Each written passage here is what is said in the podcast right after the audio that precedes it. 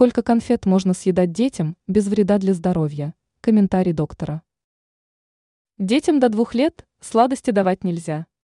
Это только негативно скажется на состоянии их здоровья, ослабит иммунитет. Об этом рассказала гастроэнтеролог Екатерина Кашух в беседе с представителями издания «Известия». Как отметила доктор, ребенку можно в день съедать кусочек шоколада или несколько конфет.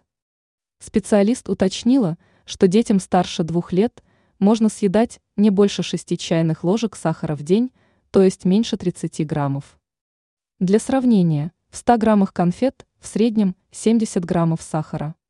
Это значит, что в сутки ребенка можно угостить двумя-тремя конфетами. Такая доза не причинит вреда его организму.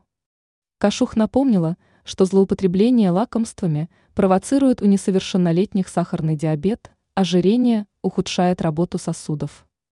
Куда лучше угощать детей продуктами, в которых есть природный сахар, к примеру, ягодами или фруктами. Ранее врачи назвали самые вредные сладости в новогодних подарках.